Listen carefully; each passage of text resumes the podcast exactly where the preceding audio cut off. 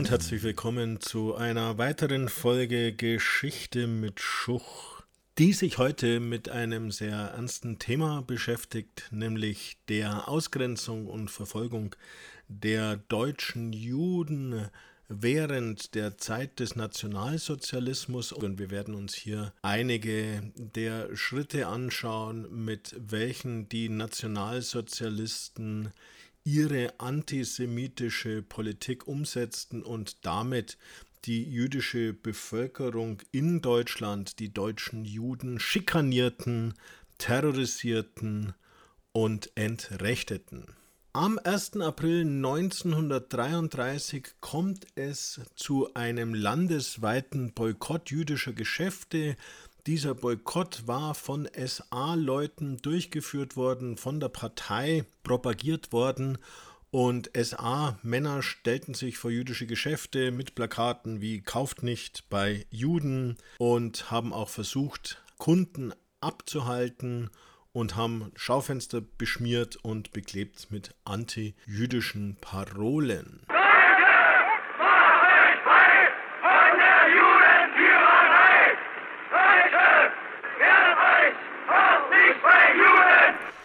Am 7. April 1933 wurde dann das Gesetz zur Wiederherstellung des Berufsbeamtentums erlassen, in dessen Paragraph 3 es heißt, Beamte, die nicht arischer Abstammung sind, sind in den Ruhestand zu versetzen. Und damit haben die Nationalsozialisten versucht, die Verwaltung, die Beamtenschaft in ihrem Sinne judenfrei zu machen.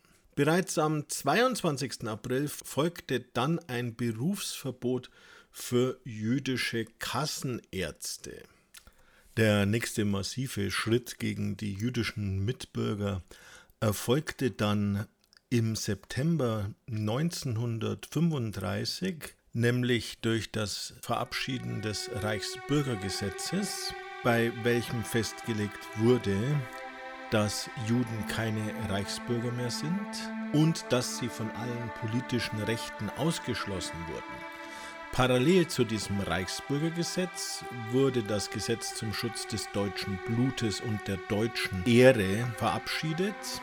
Beide Gesetze wurden beim Reichsparteitag in Nürnberg erlassen und werden deshalb auch als die Nürnberger Gesetze oder die Nürnberger Rassegesetze bezeichnet.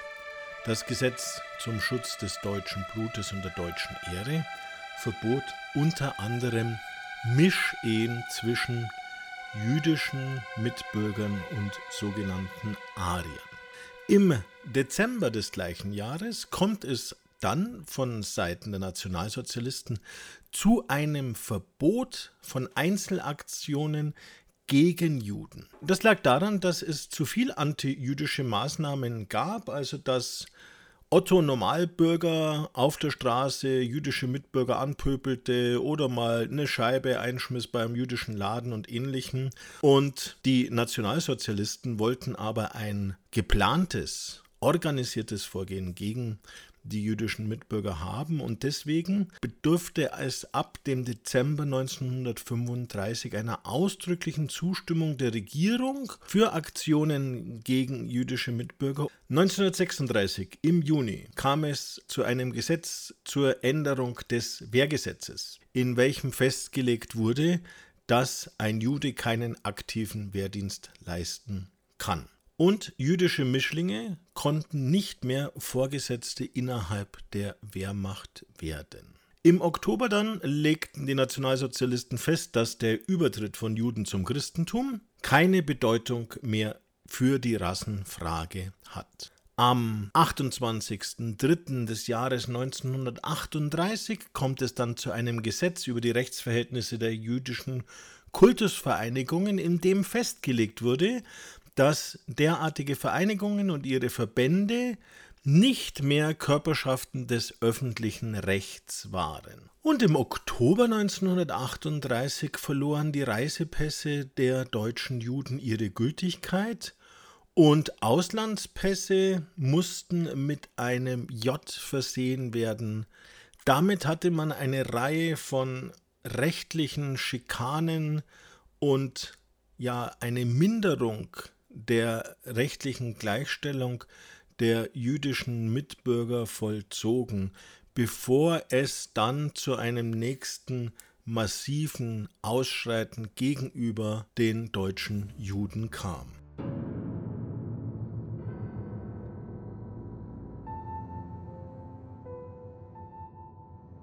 In der Nacht vom 9. auf den 10. November 1938 kommt es zur Reichspogromnacht, bei der Terror und Gewalt gegen deutsche Juden eskalierten. Nationalsozialistische Kolonnen, vor allem SA-Leute, die auch in Zivil unterwegs waren, haben ca. 7000 jüdische Geschäfte zerstört, setzten Synagogen in Brand, plünderten Synagogen, demolierten aber auch Privatwohnungen, genauso wie jüdische Schulen und Geschäfte von jüdischen Inhabern. Im Verlauf dieser Pogromnacht wurden zahlreiche Juden auch geschlagen, misshandelt und 91 kamen zu Tode und ungefähr 30.000 wurden in Schutzhaft genommen um sie unter Druck zu setzen, um auch vor allem ihre Auswanderung zu erreichen, beziehungsweise auch um zu erreichen, dass sie ihre Betriebe, ihre Geschäfte aufgaben, denn in der Folge dieser Reichspogromnacht, die im nationalsozialistischen Sprachgebrauch auch Reichskristallnacht heißt, aufgrund der zahlreichen zerbrochenen Scheiben und Schaufensterscheiben, kam es dann auch zum Beginn der sogenannten Zwangsarisierung jüdischer Geschäfte. Das heißt, jüdische Geschäftsinhaber mussten ihre Geschäfte aufgeben und zu einem billigsten Preis an neue arische Besitzer verkaufen. Als wenn diese Eskalation der Gewalt gegenüber den deutschen Juden nicht schon genug gewesen wäre, kam es jetzt zu einer Reihe von weiteren Schikanen und Einschränkungen normaler Rechte, indem der Staat weitere Gesetze erlassen hat. So am 11.11. .11. wird den Juden der Erwerb, der Besitz und das Führen von Schusswaffen und Munition sowie von Hieb- und Stoßwaffen verboten. Am 12. November wird die Verordnung über eine Sühneleistung erlassen, denn den deutschen Juden wurde eine Strafzahlung von einer Milliarde Reichsmark erhoben dafür, dass ihre Geschäfte zerstört worden waren. Weil, so die Argumentation der Nationalsozialisten, natürlich die Juden selber schuld seien, dass sich die Arier, dass sich die Deutschen über sie so aufgeregt haben und es zur Gewalt kam. Auch hiermit wollte man eigentlich erreichen, dass die Juden aus dem deutschen Wirtschaftsleben verdrängt werden. Ab 1.1.39 ist allen Juden dann der Betrieb von Einzelhandels-, Versandgeschäften oder Bestellkontoren sowie selbstständigen Handwerksbetrieben untersagt. Noch im November kommt es zu einem Verbot des Besuchs der deutschen Schulen. Jüdische Schüler dürften nur noch jüdische Schulen besuchen. Zudem werden Juden ab 24.11.1938 verpflichtet, die zusätzlichen Vornamen Israel bei Männern oder Sarah bei Frauen zu führen. Dieses Gesetz hatte ab 1.1.39 dann Gültigkeit und jeder jüdische Mitbürger musste eben einen entsprechenden zusätzlichen Vornamen in seinen Ausweis eintragen lassen. Im Dezember wurden die Führerscheine und Kraftwagenzulassungsbescheinigungen aller Juden für ungültig erklärt und deren Ablieferung angeordnet. Im Januar 1939 wird dann den deutschen Juden verboten, auf Märkten einzukaufen. Und im März wird die ungesetzliche Auswanderung verboten und Flüchtlinge und ihre Helfer sollten festgenommen und in Konzentrationslager gebracht werden. Im April eine weitere Verschlechterung, was das Wohnen der deutschen Juden betrifft. Es kam zu einem Gesetz über die Mietverhältnisse mit Juden, in welchem festgelegt wurde, dass Juden gegenüber einem nicht-jüdischen Vermieter keinen gesetzlichen Mieterschutz mehr genießen konnten. Und man begann von staatlicher Seite die Vorbereitung zur Zusammenlegung der jüdischen Familien in sogenannten Judenhäusern. Das heißt, die Idee war hier, dass die jüdischen Familien aus ihren Wohnungen vertrieben wurden, aus ihren Häusern vertrieben wurden und in spezielle Judenhäuser, wo sie nur noch ganz kleine Wohnungen, kleinen Wohnraum zugewiesen bekamen, zusammengebracht wurden. Im Juli gibt es dann eine weitere Verordnung zum Reichsbürgergesetz. Da heißt dann, die Reichsvereinigung der Juden in Deutschland wird errichtet als rechtsfähiger Verein. Ihr Hauptzweck ist die Förderung der jüdischen Auswanderung. Und als am 1. September 1939 mit dem deutschen Überfall auf Polen der Zweite Weltkrieg ausbricht, kommt es zu einer Verschärfung der Maßnahmen gegenüber der jüdischen Bevölkerung und es werden weitere Maßnahmen ergriffen. So wird den Juden im September noch verboten, nach 8 Uhr abends ihre Wohnung zu verlassen. Juli 1940 wird festgelegt, dass die Arisierung aller jüdischen Betriebe bis zum Jahresende abgeschlossen sein sollte. Im Jahr 1940 kam dann auch der sogenannte Madagaskar-Plan auf, da hatten die Nationalsozialisten geplant, dass auf der Insel Madagaskar vor der Küste Afrikas ein jüdisches Großghetto unter nationalsozialistischer Herrschaft aufgebaut werden sollte. Also auch hier noch der Gedanke, Deutschland dadurch judenfrei zu machen, indem man die jüdischen Deutschen aus dem Land herausbringt.